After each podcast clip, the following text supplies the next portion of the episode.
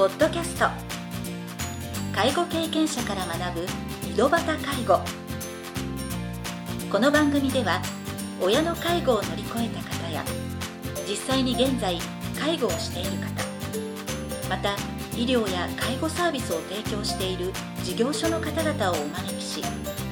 ゲストの方々に介護をする中で学んだことなどをお伺いします。ナビゲーターはこれまでで500人以上の介護相談に対応してきた介護コーディネーターの山川仁でお送りします。それでは今回の番組をお楽しみください。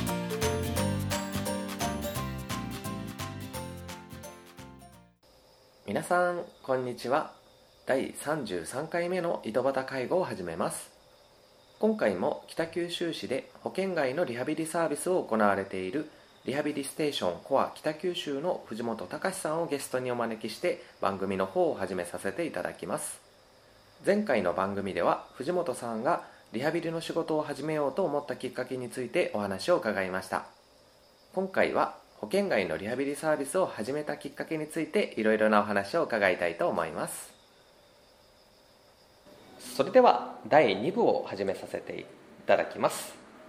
今回は、まあ、実際にですね、はい、行われている脳卒中の方専門の保険外のリハビリサービスを、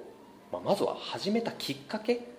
などについてお伺いできればと思いますのでどうぞよろしくお願いいたします。お願いいたします。保険外のサービスを始めたきっかけっていうのはですね、はい、いろいろとタイミングが重なったんですけれども、はい、実際に今関東の方で約10店舗展開している脳梗塞リハビリセンターという保険外の施設があるんですが、はい。はい、そこに私が約2か月ほど研修に行かせていただいて、はい、でそのノウハウを北九州に持ち帰って解説をしたという流れになるんですけれども、そもそもその脳梗塞リハビリセンターの方に行くきっかけになったのはですね、私自身も祖母脳出血で、介護状態になるということがあって、リハビリに関しての思いというのはすごく強くあったんですけれども、弊社の代表もですね、ご親族を脳卒中で、まあ、亡くされるということもあって、この脳卒中のリハビリということに関してもう少し深くしっかりとリハビリできる施設がないか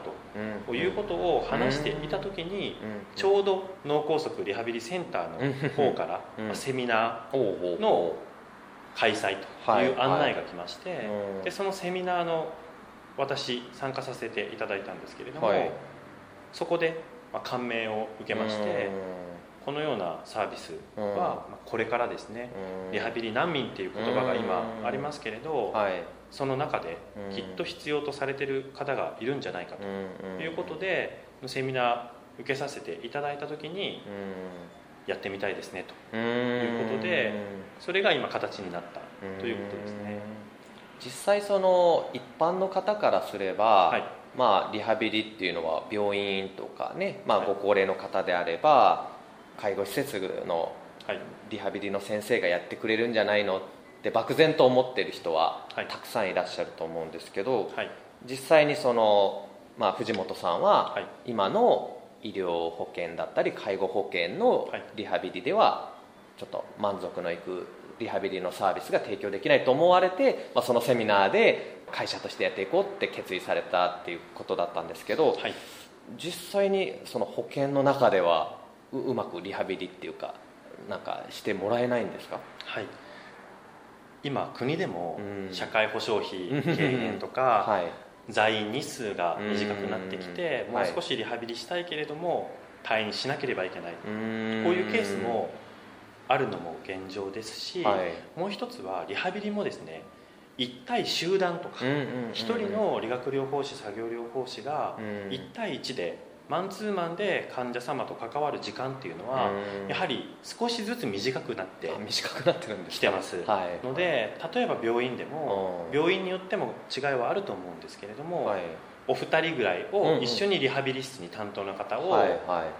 お連れしてでそこで1人のリハビリをして合間でちょっとこっちの方にこれをしておいていただいていいですか？って言ってまた戻ってきてとかそういった形の関わりであったり介護保険の方になるとより1対集団であったり1対1のマンツーマンのリハビリっていうのはどうしても時間が短くなってしまってですね、はいはいはい、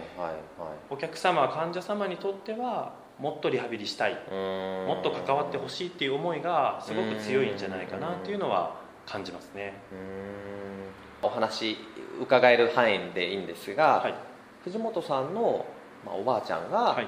脳卒中になってしまったっていうことだったんですけどその中で、デイサービスには行かれなかったということだったんですけど、ね。はい、訪問リハビリとかは使われたんですか？その時はですね、うん、もう特別養護老人ホームに最終的には入所するという形になったんですけれども、入院中のリハビリであったり、はい、あと介護老人保健施設っていうところにも入居している時期がありまして、その中でのリハビリの関わりであったりっていうところはしっかりと見ていてですね、お一人お一人の担当してくださっている方とかスタッフの方にはよくしていただいてたんですけどやはり目標であったりその患者さん自身の思いっていうのはなかなか実現することが難しくて本当はもっとこういうことがしたいとか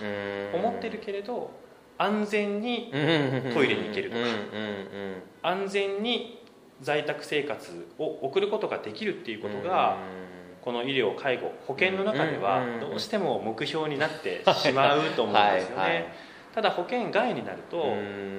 この前関東の方で私が担当させていただいた方では、はい、もう一度ボーリングがしたいと。もともとプロのボーリング選手で。でもそれが医療の保険であったり、介護のリハビリの中では、それに対してのリハビリを専門的にするってなかなか難しいんですよね。やはり安全な在宅生活とかっていうところが目標になってしまうので、はい、その患者さんであったりお客様の本当に叶えたい思いであったりそういったことに寄り添うことができるのかなというのはこの保険外のサービスの一つの特徴かなとは思いますね。はい、私自身も介護の相談を受けて思うのはやっぱりその同じリハビリのサービスを受ける人にしても、はい、リハビリをする意欲のある方と、はい、まあ、意欲のない方では、まあ、家族がどんなにリハビリを頑張ってほしいって思ってても、本人にもう諦めがあってアプローチしても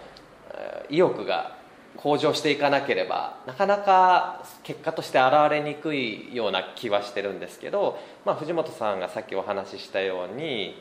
まあ、ボーリングをしたいとか、はい、っていう、ね、本人が好きなことを目標にしてたら、はいモチベーションアップにつながりやすいんじゃないのかなってお伺いしながら感じたんですよ、はい、ただ自宅に安全にトイレに行けるようにするっていうのが目標であったらなんかそこまで意欲を保ち続けるのが難しいと思うんですけど、はい、要は保険外ではもうその目標とかを自由に設定できるしそのリハビリの内容もそれに応じたものに一緒に取り組んでいけるっていうことなので、はい、本当にご本人にとってもすごくありがたいサービスっていうことですよね。そうですね。なのでもちろんお客様の身体機能であったりによっては今の状況よりも高すぎる 目標を叶えたいと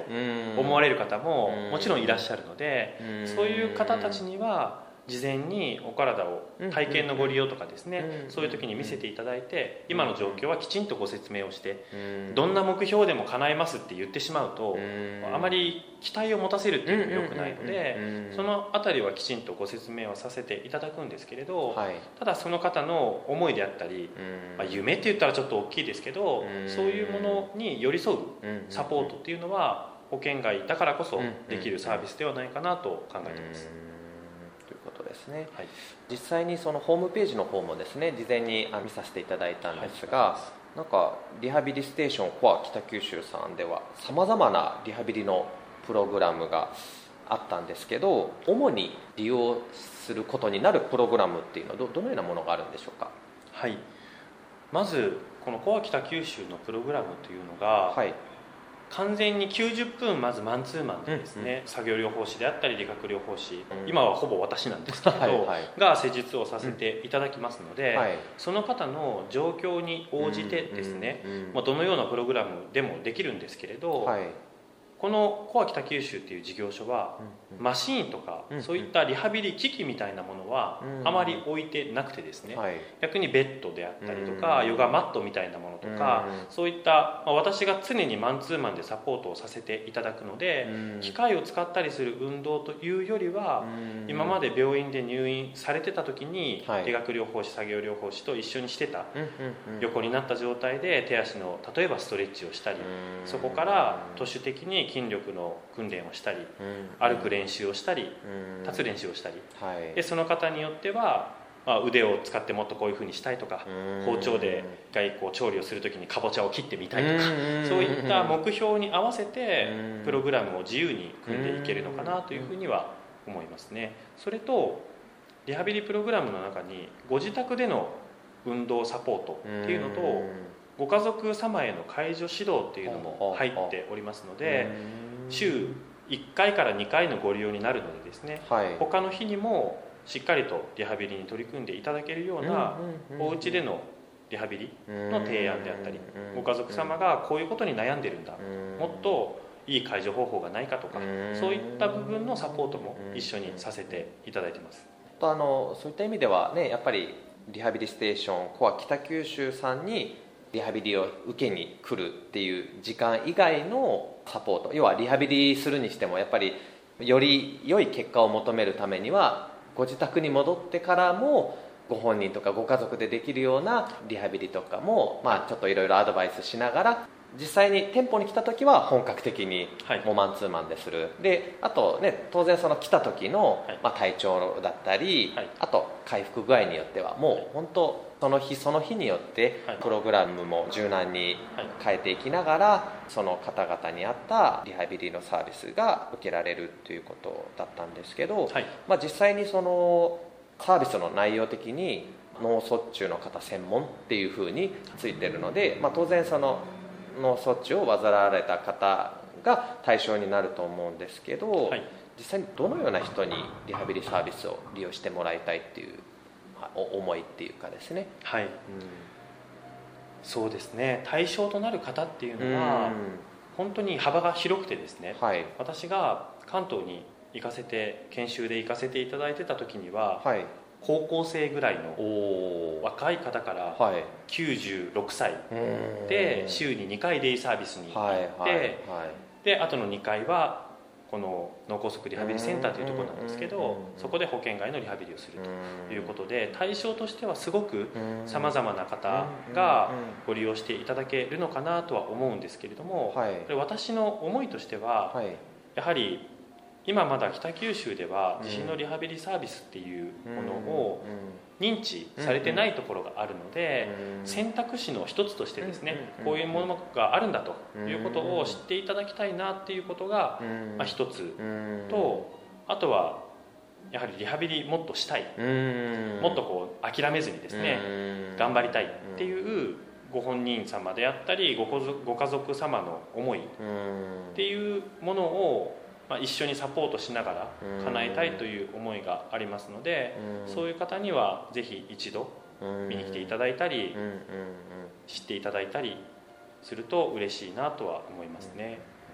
まあ、そういった意味では前職で病院であの若い方とかのリハビリにも携わってたっていうのを経験両方生かされながら、はい、まあ、今のお仕事に就かれてるっていうことですね。はい。そうですね。ありがとうございました。ありがとうございます今回は藤本さんに保険外のリハビリサービスを始めたきっかけについてお話を伺いました。次回第3部では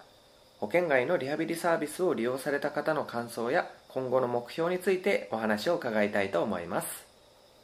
それでは次回の配信をお楽しみに。今回の番組はいかがでしたか？この番組ではリスナーの皆様からのご質問なども受け付けておりますメールアドレスはひとしの h 小文字で h. 山川19アットマーク gmail.com h. 山川19アットマーク gmail.com ですそれでは次回の配信をお楽しみに